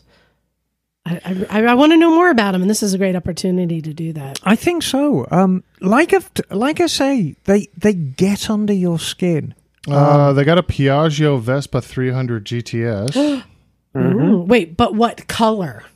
uh, I can't choose your color. dude. color is, is irrelevant. I'm just checking to see what I know. They also have some of the BMW scooters. Do they well. have the Bieber model? The Beaver model? Beaver. no, The- that the- that's a 150. The Oh, Justin sorry, Bieber. so it's they have a 300 GTS bagel. Are you coming on our trip? you have to Uh, decide I- right now. No, you do right now. pressure, Take- the take it or leave it. well, no, I mean the thing is, if you say you're coming, We'll forever I'm- hold it to you. what I'm hoping is some of your fans, of which you have many fans who listen to the show. Okay, they got the BMW C650 Sport. Oh, that'd be a good one. Does that one for interest you. you, Bagel, or does that not count? Not as much as the Vespa. Yeah. Uh, they also have a C400 GT. So here's here's here. I'm going to ask the question for Bagel. But how many Vespas do they have? Because if Bagel's coming, he might bring I a don't buddy know. or I two. have to. I'd have to check in. That's with, how Bagel rolls. I have to check in with. Believe it or not, they believe it or not. The guy's name is Matteo. But there, and Mm-hmm. I, I would think it, it would be good because uh, scooters travel in packs, They do Yes, tend do. to. and so yeah. Well, look- this I can confirm. I was assaulted by uh, easily 150 old school Vespas in a town called Greve in Chianti. They filled the entire square. It, the entire square was filled with uh, two stroke smoke. It was great. So, Bagel, if you come on the Tuscany trip, I'll let you be the big spoon. That's a lovely image. Hmm. All right. Well, give me give me some prices.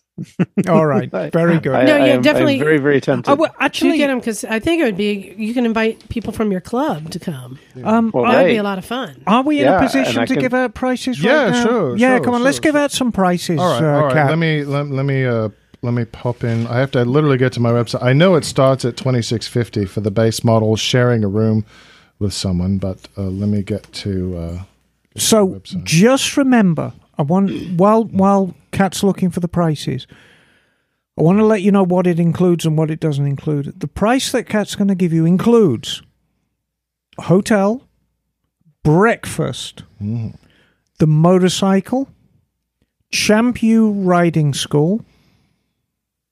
So basically, the basics. What it doesn't include is the cost of gasoline, lunch and dinner, but we will always give you options for lunch and dinner that are within your budget. If you are running low on funds, we'll find you somewhere cheaper. If you want to splurge, we'll find you somewhere nice. Doesn't include booze. And, you know, I tend to get through quite a bit of booze on these trips. So factor that in. But the biggest expense, and it, it shocked me a little bit this year because it has gone up a bit, um, it does not include flights. Shop around for your flights. I stand by if you are clever, if you're really clever and you know what you're doing with Expedia, I think you could do one of our trips for well under four and a half grand all in. Basically, the cost of a used bike. Okay, so base. So if you're sharing a room, uh, and this has happened quite a bit, where two buddies uh, share a room, that's twenty six fifty. If you want your own room, that's twenty nine fifty. See, I'm not, you know, I'm not, I'm not you know, big and I'm not grabbing cash here. Right. And if you're a couple riding one bike in one room, it's it's uh, thirty five fifty because believe it or not, that's how Italian hotels work. Uh, and then you already saw the prices for upgrades. Um, one fifty for the next, you know, slob up for like the F nine hundred XR or the V eighty five TT. Uh, two hundred for the Multistrada V two or Desert X, and four hundred for the new and hot bike of the year, the R thirteen hundred GS or the Multistrada V four. And you can actually pitch this as a once in a lifetime opportunity. Oh, they'll get hooked. but you can you can actually it is good enough that you could say this is a once in a lifetime opportunity. Our trips a- are that good. Now, if you choose to do more after you've done a trip, and as Cat quite rightly points out, they are quite addictive. But f- this is Europe, people. Budget. It's a budget price, but it is not a budget trip. Well, this is the thing that I, th- that led to this whole creation was I was narrowing it down to the four P's of why people don't take motorcycle tours. One is phobia. People are afraid to travel because they've been living in the United mm. States all the time. I get it. So it- it's fear of the unknown. You don't know how to do it. And two, the really two, the big one is price. I work in the tourism industry. I sell the big tours. I know how much this stuff costs. The big tour operators, the general tour operators, have been selling mostly to baby boomers who have been rather fortunate. And this is not a price that people can generally, a lot of other people can afford. I just realized you're wearing a Moto Guzzi sweater. Yeah, I, I, I did their press launch uh, for the Moto Guzzi California years ago. Uh, and boy, the other one is, uh, I, I call it pseudo uh, fake tourist crap. A lot of reason people don't go on organized tours is because they don't want to go to the fake touristy stuff. And the, really, the one that another reason a lot of people refuse to go on a motorcycle tour is pace, freedom of pace. A lot of people won't go because they're afraid they're going to get stuck on a tour that's too slow, or they're going to be forced out of their comfort zone and be forced to go too fast and end up crashing. And this does happen. This does not happen. That's why you need the Vespa. well, yeah, we can talk about. There's a whole theory about why I think those things sell. Can you play the sh- the Jaws theme while they're riding? Dum dum. Doesn't scare me. They'll never catch me. dum. Uh, but the problem is freedom of pace. I've been on plenty of organized tours with other providers that force everybody to go the same speed, and this is a bad idea because you get people who start getting frustrated with going too slow, and then you get people underskilled, and they end up crashing. You're much better off. What we do is we divide people up by squadron into what pace do you want, and that way you get to ride your pace and enjoy the road, you know, but at your skill level. Perfect. So- Um, just remember where do you want everyone to go to find out. Oh, uh, leodescapes.com. L- Leod. L E O D escapes.com. and you'll find that Leod Escapes is a cornucopia of trips. How do you find them? Just look for the Misfit trips. Also, I put the link in the show notes. Yeah. Oh, so aren't you you can find it. sweetheart. Um, yeah, we've got our first schedule out for the for the track and tour things. Surely you mean schedule. And there's also a link on our website Yeah, thanks. as well. Yeah. Well, um, good. Uh, it seems like those are some some good options. So thank you for bringing that list. That's a good problem having too many bikes to choose from. Yeah, it's been fun because a lot of times nobody else has this array of bikes to choose from, but Italy does. Yeah. And it's fun. Well, I want to talk about another problem that might also affect you, It might affect you too, Charley. It might affect you, Emma, and me too. Not so much Bagel, but it Oh, might okay. affect us all. but I think you'll still care, Bagel, because you you like to to root for the underdog. I'm a caring kind of guy. Exactly. I know that bagel. So, um, there's a lawsuit right now that you guys may be following, maybe not, about Laguna Seca. Yes. Now, many people are, have heard of Laguna Seca. It's a famous. Is this that same lawsuit? no, this is a new one this Okay. this year. Um, uh, Laguna Seca is our local racetrack that has been around for decades. What, 60s, 70s? Uh, oh no, way before Way that. before that? It's been around for seventy years. It's immediately. Oh, yeah, you're right. Yeah, it is 70. I think. Um, I think this is like the 70 year celebration. Yeah. I think. Yeah, you're right. Um, been around a long time.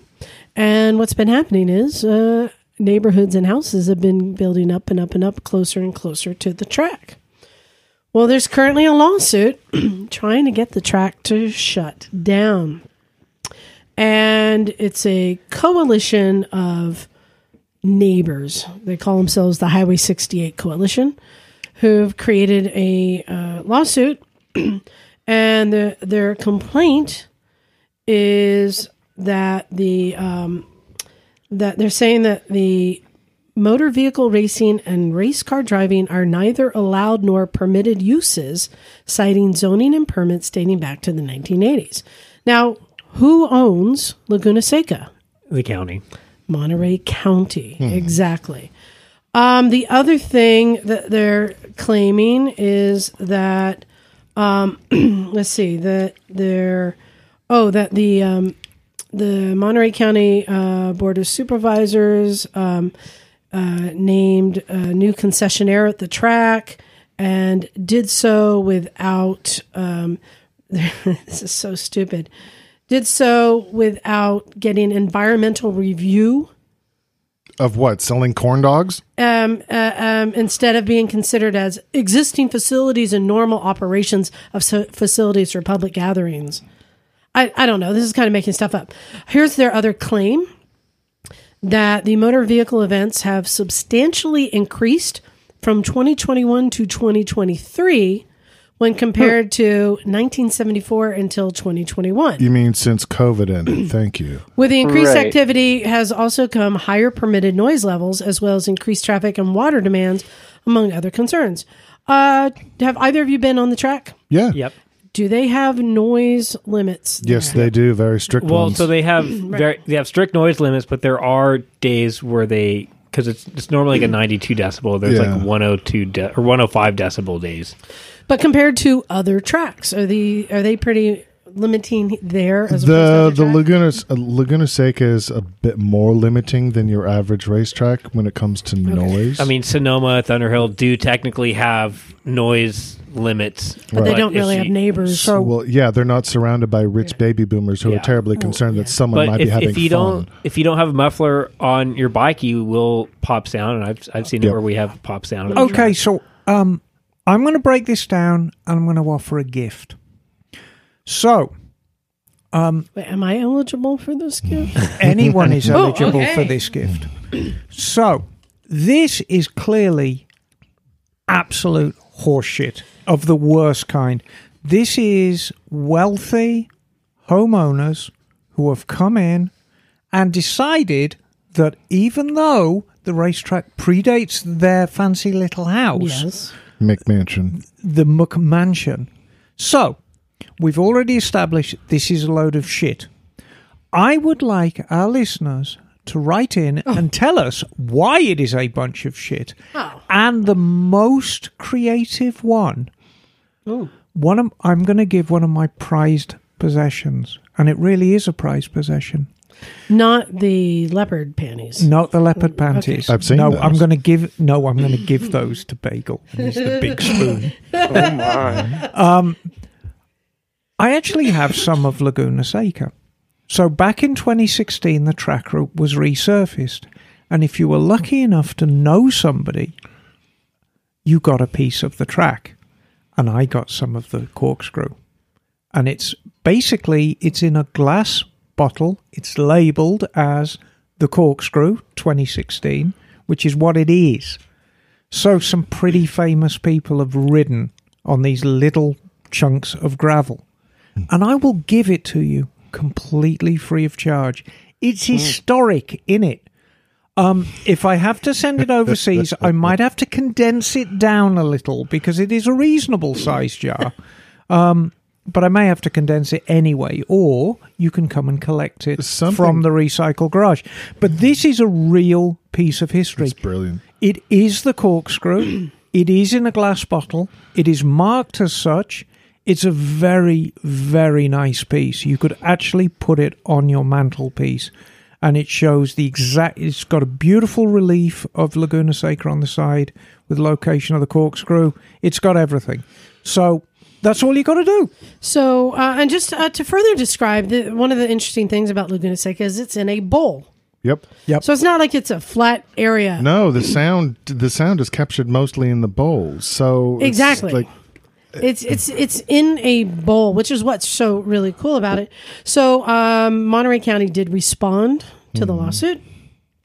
They said we have received inquiries inquiries about the status of the lawsuit concerning the county's operation of Laguna Seca.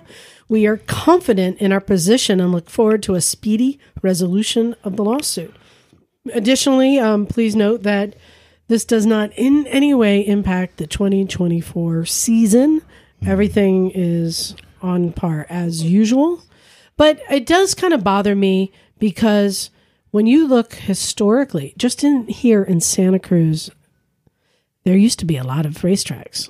Well, it, Yep. and this is where something where we might be able to enlist the help uh, of our listeners is that while yes, this is our local community, this is this track is more than just something for this county. This Oh, is a no, piece of Americana. You this is a piece of our racing history for the whole country.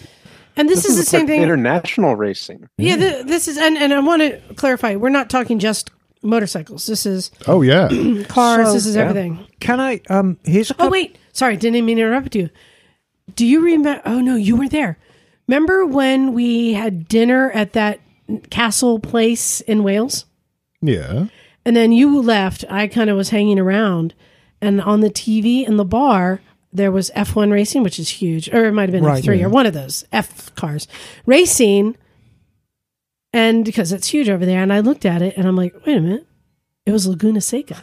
Well, on the TV. have- it couldn't have been F one, but it was. It, might was probably IMSA. So It was something with those Yeah. cars that they're doing some special event there. But I thought, how funny we're in Wales and I'm looking at Laguna Seca. Yeah, I mean it's it's an internationally recognized track. Yeah. Well, of course it is. I mean, just a um, couple of facts that will help put this into perspective. Um, James Dean died in 1955 in his brand new Porsche Carrera on his way to a weekend race at Laguna Seca. He didn't make it. He crashed just outside Paso Robles in Cholame.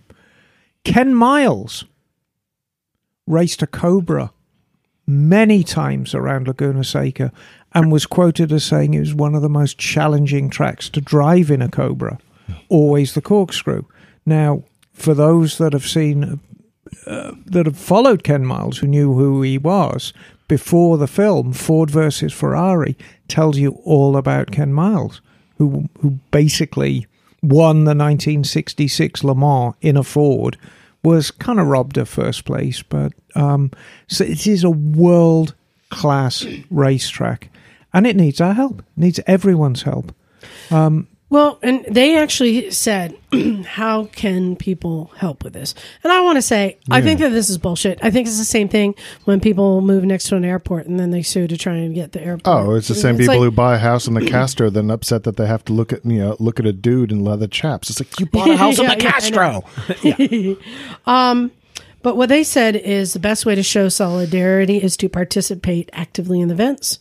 Go to a race.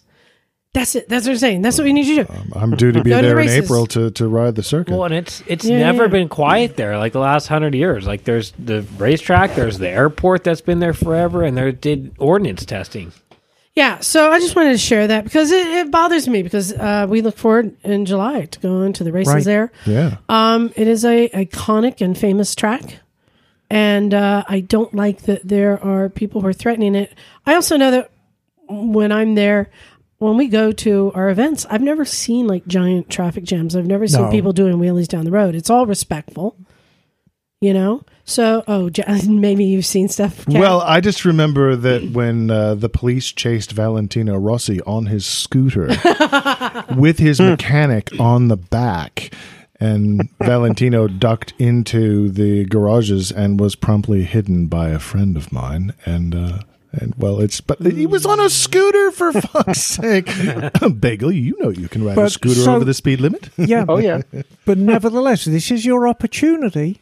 If you are fairly articulate and good at insults, you could win a piece of Laguna Seca. I'm feeling the words wheezing bags of piss coming along. so yeah, just letting everyone know that that's happening. Um, next up, I have an announcement to make. Really, do you? Yeah, I think Charley knows about it. I don't think you two know. Who's about the it. daddy? No, no, no. uh, I uh, yesterday. If you could see Cat's face right now. oh, God. Yes, dear. Yes.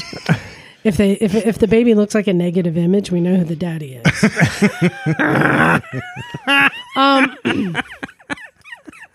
so I sent a message out to all of our Patreon subscribers at five dollars or more yesterday Yes. with an announcement. Yes. I've designed the new shirt. Ooh, look at that. right Let's have a look at this shite. So this is the new shirt.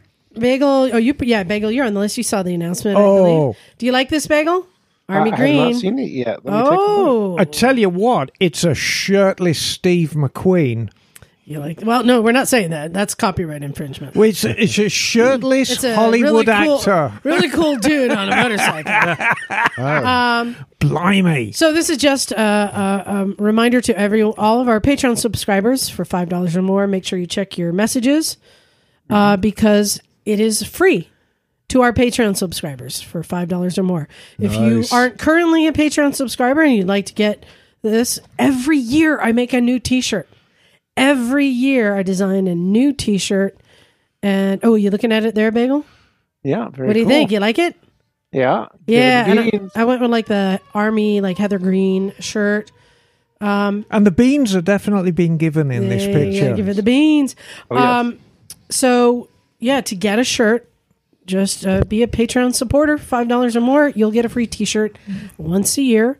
So right now we're doing all the pre-orders, and I'll be shipping these out in like March, April, and then when I've shipped them out to all the Patreon subscribers, they will be for sale on our site. But and I think it's as good a time as any to to just reiterate who we are and where we're at. We say it at the beginning of every show. We are the misfits because we're all misfits, and anyone listening to this show is a misfit as well.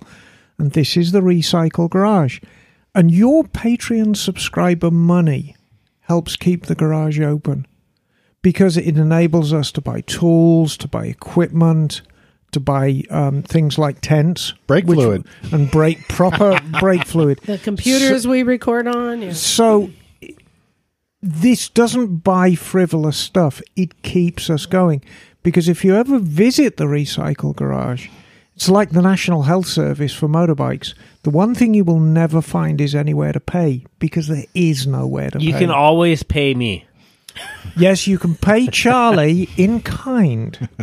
Um, but we offer a very, very free service. And it does cost money to run the garage. It costs money to put on this show. So you're really helping us. But man, you're getting a cool t shirt as well. Charley, I would pay you for a tidy whitey bike wash. How much do you charge? Ooh, uh, How much you got? What's the most you're willing to pay? I've got $1.38. Tidy whitey bike wash? Oh, I think I, so. Current I think bid. I'd, I could do like 50 bucks just for the photo op. Current bid is fifty dollars. Tidy so Whitey yeah, Bike so Wash. check your and- emails because you do have to o- put your order in for it so that I can make sure all the sizes are ordered for everyone. And so that window will be open for about a month for all the Patreon subscribers to go ahead and get their order in for their free shirt. And just to clarify for anyone internationally, um, there's an international option, and it's um, the shirt is free, but it's a twenty dollar flat fee to ship it anywhere in the world. Right. That's it. Twenty dollar flat fee. So um next up, I wanted to share uh, a TV show I discovered, which I found kind of interesting. Thomas the Tank Engine by any chance? Oh, no, no, no, no, no. Stop it, stop it, stop it. I still can't scrub that image out of my head. oh, just think cake farts, cake farts. Okay, good. All right, it's gone. That's better than okay. Yeah. Um, so there's a show on HBO Max Yes. Called On the Roam. On the Rome. On the Roam. Oh, R O A On the M. Rome, okay. As opposed to Rome. R O M E. Yeah, on the Now, Rome. this show is very similar to um, to Norman Reedus's show, but this one features Jason Momoa. oh, You know him, Aquaman, Th- Yeah. yeah, yeah. all the just things, right? Gorgeous hunk of But he's beefcake. also a huge biker. Is he? Oh, huge! Oh, biker. lovely. I didn't know that. huge biker. So this is a it's a series where he's kind of traveling around and exploring things that he loves. How does he fit through doors? you tell me. Um, and uh, so I'll tell you what's interesting. So the first episode, it's him and a bunch of his biker club buddies, and they're really into 1930s Harleys. So this is him going around to um, some different bike builders. He's got some bikes he wants to have built, like dream bikes, right? And one of them uh, is a 1930s Harley, but he he he like got a frame, but he needed to get all the parts. And it actually he found a, a builder, and then Mike Wolfe from Pickers, who is another big bike guy who who finds parts and stores them. And between all these different resources, they pieced together a completely stock 1930s Harley that he had built for him. But what's even cooler is Jason there was a bike he was always interested in, and this is kind of a holy grail Harley. I've never heard of it. I didn't even I forget which name it is. but this was a I believe a 1936 or around the 1930s race bike. There were only 16 made by Harley. This was like buying a MotoGP bike Yeah. right? Uh, of the time. There were 16. There's now like eight in existence. The, this race bike. We've he's always had a dream to have a race with these bikes. Nobody wants to race these bikes, right? So he found somebody with one who let him get it dismantled and scanned and 3D printed like four of them. He had these, but this is him like going around to like real like salt of the earth like um bike builders and all these different he's like finding all these different people that can create have all these resources to build these fantasy bikes. And he built I mean four of these bikes that look straight out of the 1930s and they're all made to look rough. And then they went and raced them on a like vintage motocross track Nice. and it's like the first time that like people have that they've been side by side. Well, that's a classic thing. I mean, if you had shit tons of money, what would you do? Exactly. That's a classic example of like if you're a motorcycle enthusiast, what would you do? Oh, I 3D print a whole bunch of these old machines and we'd all actually see if they could race them together. That's brilliant. right. Um, but then like the next episode, it wasn't about motorcycles, but it was about photography. I'm not really into photography, but this is really cool.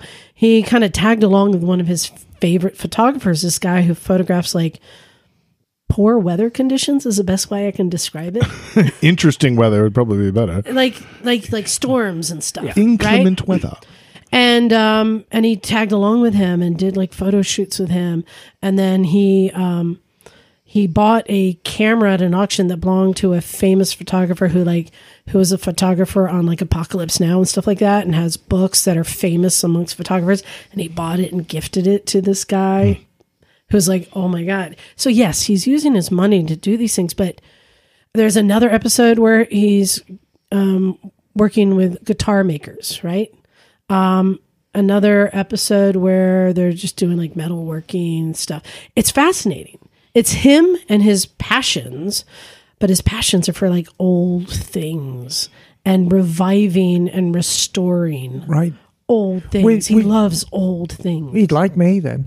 Who says Yeah. money can't buy you happiness? If you, if you, if this is what you say, then you don't know how to shop. Jason Right. Momoa clearly knows how to shop. Well, you know, I always say money doesn't buy you happiness, but it sure oils the wheels. So um, that's I, I'm just That's saying cool. it's kind of a cool show. Um, oh yeah, there was oh one episode was um, knife and weapon makers. So what he said is when he has a role in a movie or a show where there's going to be weapons, he actually goes out to these these knife makers and he designs that with him with them and it helps him create his character Yep. and so he gets really really into like these prop prop making knives and having like these real things made and and it's fascinating to watch him and he even took his kids on one and they made knives together so it's really cool it's about crafts craftsmanship it's about um, appreciating and respecting vintage things so i highly recommend it Oh, I, I'm big respect because it sounds to me like he's after something that's very important to me in my business, and that's authenticity. yeah He's really Yeah. into the authentic experience. Now I'm going to warn you, Emma. The only thing that you may not like is uh, Jason and like uh, that first episode where he had a vintage bike made, all the parts found put together. He had it painted his favorite color, Which is pink. that's okay. okay. It's a little odd looking. He's like, I know a lot of a lot of the purists are going to hate this. Yeah, but this is a dude who can take off his shirt and it, it, And it- eat it- you. Yeah, so Well, what color? he can get away with pink. What color is my turbo wing? Pink. But the, the Goldwing purists aren't complaining about. Oh, they do. Trust me. I put I years ago. I put that bike on a Goldwing forum. Oh God, I'm still getting hate mail for it now. Speaking of mail, Yeah, so we You've- got some emails. So, You've got mail. Do you want me to pass it to, to no, Charley? I gave you the long one because your British accent makes it sound more interesting. Um, I'm going to send this one to Bagel, but first, I have one that I need to share here. Um, then we need we need we need everyone's help with this one. This one is called "Leader of the Pack." or Packer of the Leeds. No, leader of the pack. Um, this is one is from Chris. He says, "Ahoy, misfits." Hey, Chris. I was reading about the 1964 song "Leader of the Pack." The Shangri-Las. Exactly. To see what motorcycle was used for the revving engine sample on the song. oh, The Wikipedia entry uh, doesn't say, but a Facebook page claims it was a Harley Davidson. What do the finely calibrated ears of the misfits have to say? Keep up the great work, and as always, the rubber side down and the shiny side up. So I looked into this, and there's stories. Uh, one story is that um, um, that somebody had to bring a motorcycle into the recording studio and take it up stairs and like into like an office where it's not supposed to be. And and then and that's like the lore. But then people who were part of the recording session or, or one of the shangri-las uh, once said that oh yeah it was just a a pre-recorded sound you could buy right? You know? A sound effect that we used but interesting enough i also found some live shows with the shangri-las where they did actually have a motorcycle come on stage one of them, it was obviously they were lip syncing to the song, and there was somebody just revving, and they weren't even revving in oh, pace. that's tacky. But when they were on tour, there was an opening band, the Zombies, Yes. And the drummer of the Zombies, his job was to ride a motorcycle up on the stage and rev it for the song. So they've actually have done that. So I did get a clip. Okay. So we're going to use finely tuned ears to see if you can identify what kind of bike this might be. That's when I fell for leader of the pack. that's a, that's a panhead. Ooh. That's a panhead. yeah. I, I'm- I'm saying and same. I'm I'm hearing the the V twin long stroke, but I'm deferring to Emma's expertise on Yeah, that so one. It's that's- I mean, that was such a fast answer. it's Yeah. definitely an older one. It's a this fucking panhead. but If ever there was, it's yeah, it's that's a panhead. So Which means it would be quite a new bike at so the time. when we're pan so the song came out in 1965. well, panheads were around. I grr, from Oh, stop! Stop! Stop! um Do you want to hear it one more time? no no no it's a panhead for sure. All right, I'm just going to play it for our listeners so everyone can hear. Ready? Oh, wait. There we go. That's when I fell for leader of the. Yeah, it's a panhead. It's it's got that raspy panhead because Yeah. a because a knock sounds a lot different. And I'll agree. I I mean, it is going to be, yeah, it's, you can tell that it's a twin, not a single. no, it's Yeah. a twin. It's a, it's a panhead. Interesting. I could not actually find any anywhere that it said, and I think it probably was a sample, and they probably didn't know. They said we need a motorcycle sound, Right. So I'm going to make it official. If anyone can uh, go on the Wikipedia page and update it, Say it's a panhead. say it's a panhead because Emma said so. You're now a source. well, hopefully somebody who actually rides a panhead, and they, you know, they're getting kind of few and far between. You know, the pans were were kind of. I'm not going to say forgotten, but everyone really gets all steamed up over knuckleheads. The Panhead engine replaced the Knucklehead engine in 1948 and was manuf- manufactured until 1965, and go. then was, was replaced by the Shovelhead. Right. And it's kind of and very, very early on in sixty five you could have like pan shovels, which is basically a pan head on a shovel head bottom end. But yeah, so it'd be basically a brand new pan head. All right, Emma, you have an email there to read. I do indeed. I've also got a cat sitting next to me, which always makes me happy. Hey there, chuckleheads. This is Matt from Utah. hey, Matt. Um, I made the journey ride from Utah to visit you in sunny Santa Cruz just over a year ago for the 500th episode. Matt was just in the desert with the guys. Yes. Um, Wow. It poured down with rain then as well. While I was there, I told your fearless leader, lead, Lisa, I told your fearless leader, Liza, um, I like Liza the Lisa. No, you don't. Okay, sorry about that. About my plans to retire from my law enforcement Yeah. career in the next year. Well, here we are a year later, and I done did it. And to celebrate, I loaded my family up in a truck with a fifth wheel, and we're travelling to the East Coast. Not to cast any shade on you folks, well, you already have, Matt. We left on December 28th, and as of today, we've visited six states, travelled 3,500 miles, and somehow not accidentally left anybody during a gas stop. As of this moment, we're in Biloxi, Mississippi. Our next planned stop will be in Mobile, Alabama. Can't think of anything to say. Any, I can't even think of saying that without a slack jaw southern drawl. Mobile, Alabama. It's probably my personal hell. Yes. Oh, yeah, motorcycles. Along the way, I was able to rent a bike in Tucson oh, oh, yeah. from great. Twisted Road. Oh, glad that worked out. I've rented from them before, and I left on this trip with my helmet and gloves packed with me in the hopes of some fun rides along the way. As luck would have it, a good friend of mine and his family had flown to Tucson to play there with us. So guess what? He rented one too. Cat, Yes. what is Emma's favourite thing to say? What is the greatest thing in the world? Riding with your friends. There you go. I didn't know that. I know that. I thought it was gin and pickles. Actually, I know she's Pickles, she's oh rather my fond God. of wine, so much Gin so and that she'll pickles with steal it friends. from the restaurant. well, that's yes. Well, mm. Our Saxon steeds for the day were a pair of uh, triumphs. Yeah. Um, my friend had an older speed triple that appear to have made it through some hard times. I and I hopped excitedly onto a 23 Trident 660, both great bikes. While it was still chilly for Arizona, we made the best of it and rode all day. We had some fun twisty canyon roads that tease their never end, some longer stretches of highway to get some high speed runs, and several smaller towns surrounded by craggly mountains. And true to the motto, live to ride, ride to eat, we found a cool little Mexican place in a small town. Now, listen, if you are eating Mexican food in New Mexico, you are eating, oh, in Arizona. Arizona. Oh, yeah, no, you're getting You are proper- eating Mexican food. You're getting proper. Mexican food. Yes.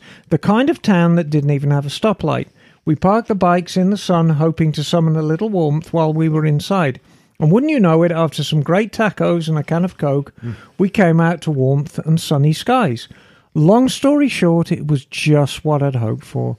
We since stayed many nights RV camping in rain, cold, humid heat, and salty sea breezes. We still have three more months on the road, and I'm looking ahead to big towns where the rental bikes will be cheap and easy. That's kind of like me. Cheap and easy. um, and yes, I'm already anticipating a stretch booster in Florida. I have a suspicion you won't have any trouble finding them.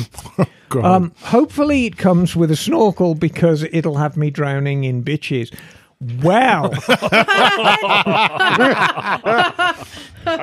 Cheap and easy, I guess. Basically, two giant, two giant butt cheeks and a thong that go on the back of it. Exactly. yeah.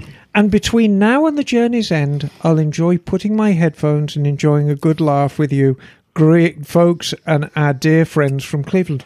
Who? You know. Oh, those guys? They drink a lot. Yes, the drinkers, the lushies. Thank you. Oh, I know, isn't that awful? Thank you over and over for the great show. You're probably bombing the roads and trails of Hollister right now. No, we're not. I wish I could be there too. Take care of yourselves, and I hope to make it out there this summer. It would be lovely to see you, Matt. So thanks, Matt, from Utah and other places. Oh, hell, there's a PS. Here's a pic of the trip, including that sexy 660 adorned with a Corbin seat, splash of red, and what I think is a cool aftermarket headlight and screen. And I tell you what, I was looking at this. Oh God, it is a good looking bike. Just, I mean, look at that bottom picture.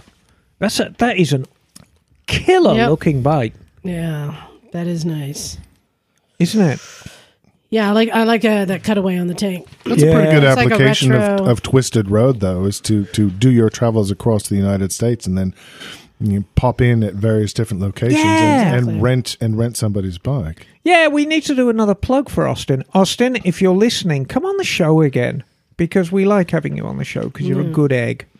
Well, cool. Thanks, Matt. Um, we have one more email. Bagel, you have it there? I do. Uh, this is from James Miller, Hey, James. um, a relative of yours, perhaps.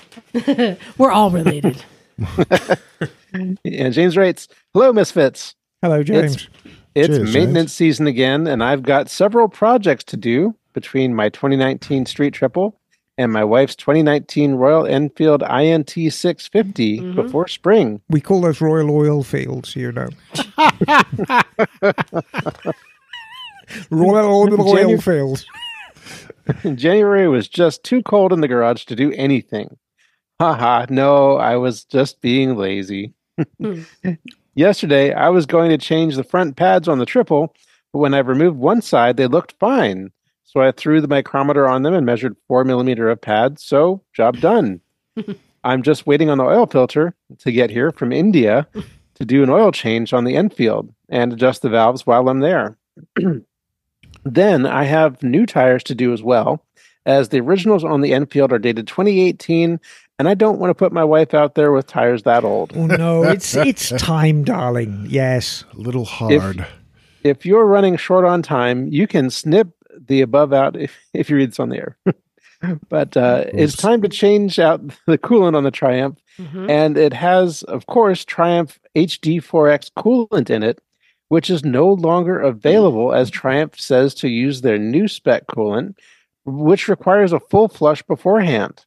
Mm. While I can, I'd rather not, as it would be easier to replace it with some same specs coolant made by another brand. My problem is the confusion caused by the different coolant specs. It appears that Zerex has a coolant for anything under the sun, but I'm not sure which of these is compatible with the HD4X that's in there. The two that seem correct to me are G48 and G05, but I can't tell which one is compatible with the current coolant. Okay. Alternatively, it looks like Mo- Motorex M5.0 might be compatible. It's so confusing that I'm frozen trying to dis- uh, trying to trying to choose the right antifreeze. Help! Much love. One random listener here, James. James, I'm going to tell you what to do, darling. Emma, I'm going to stop you there. Before you give the answer, I have a question. yes. can you use the food coloring in the coolant? To, no! Oh, come on. But funnily enough, coolant will always tell you when it needs changing anyway because it becomes it it starts losing its vibrant color. Yep. Okay, And you could always pee in it. you can pee in it. Um, so for your triumph, here's what you're going to do. Triumph insist on their spec coolant because they worry about the compound of the aluminum in the engine, which does have some magnesium in it, just the head gasket and all stuff like that. Zerex Blue is perfect for that application. So, here's what you do you find the lowest point on the cooling system, and I, uh, forgive me, I just can't remember on the Triumph. It'll either be the lower hose or the water pump, and the water pump may have a drain in it. Get your garden hose, stick it, um, get the either the bottom hose off or the drain bolt in the water pump, whichever is the lowest point. Get your garden hose and just stick it in the filler and just flush everything out. You've got to say, "Wait, hang on, wait a minute. This is normal water. You're flushing it. You're flushing it. You're flushing it until it comes out as clear as it goes in the top. Then what you're going to do is you're going to leave that drain bolt out for a few, you know, couple of hours. Make sure all the drips come out. You're going to put it back in, and then you're going to put Zerex Blue in it. It's going to be lovely, and your Triumph will run cooler than ever before. You know, manufacturers often make a big deal about coolant, um, and rightfully so, because you don't want to put anything in there. But you're absolutely right. Zerex do coolant for everything.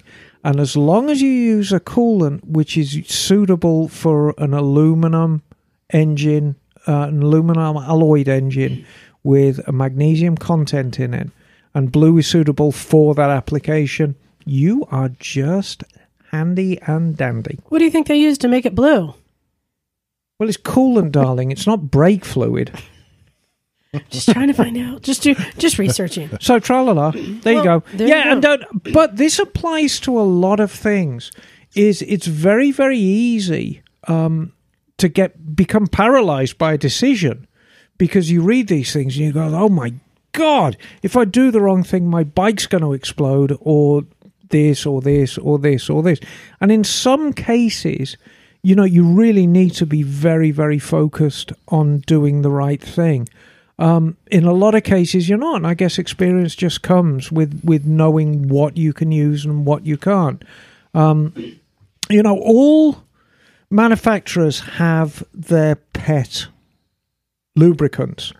Um, you know suzuki of um, ECSTAR right now i think suzuki are all about ECSTAR and ducati i think it used to be called ne or is it that the new name for it? Well, they've also it, it- they're also they're also hot on Shell, but we were again we're back to government specs, Right, exactly. so it's the same stuff. It's, it's it's basically it's the same stuff, and I know Triumph recommend Castrol.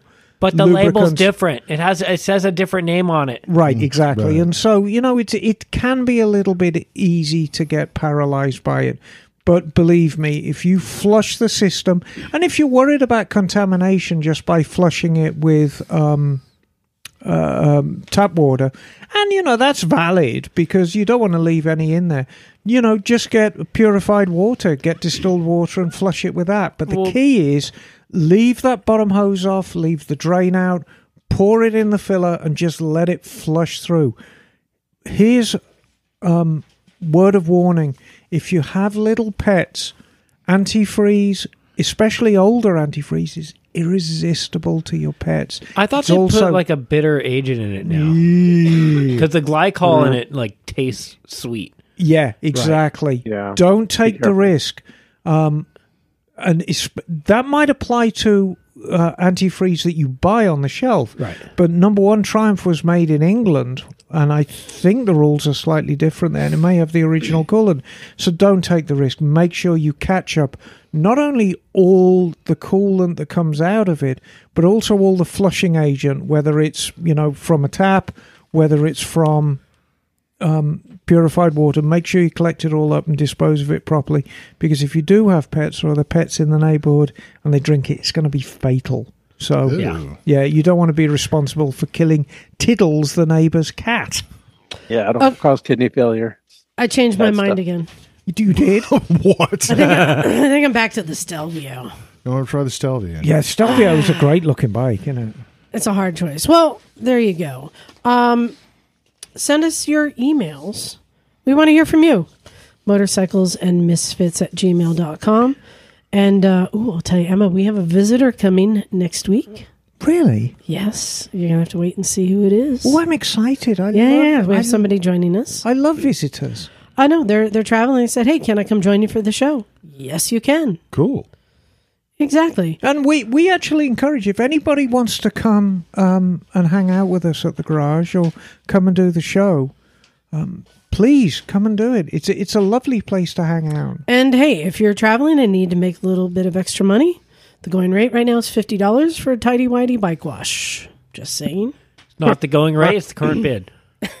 No, if they if they want to underbid you, Oh. if they want to offer, they'll do it for forty. They can make some cash. That's what I'm saying. Yes. it's a two way street. Yeah, yeah. It really Yeah, yeah, is. yeah. But fifty dollar for a uh, a tidy whitey uh, biker wash and a one blue sock.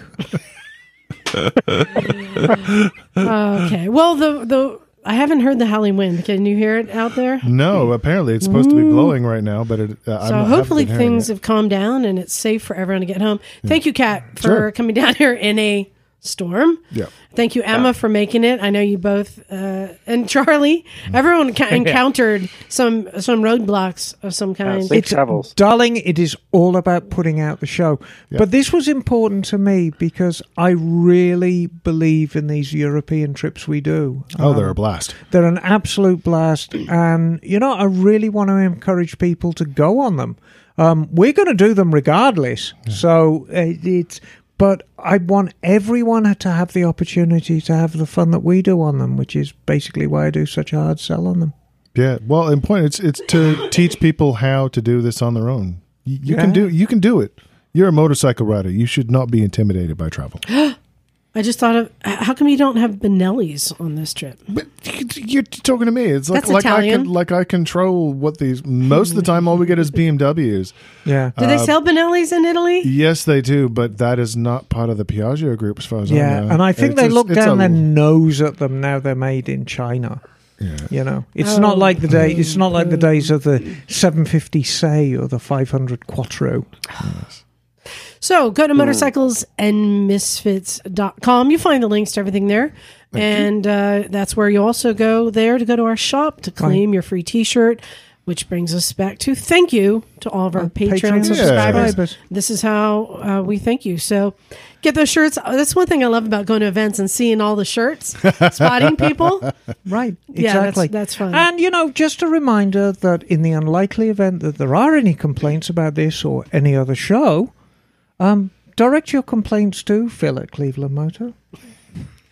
I think we're supposed to say Cleveland Moto at gmail.com. At gmail Because that was actually Phil's like Is private gum- email. Gourmet. he didn't appreciate it. Well, that's but they do appreciate getting complaints about us.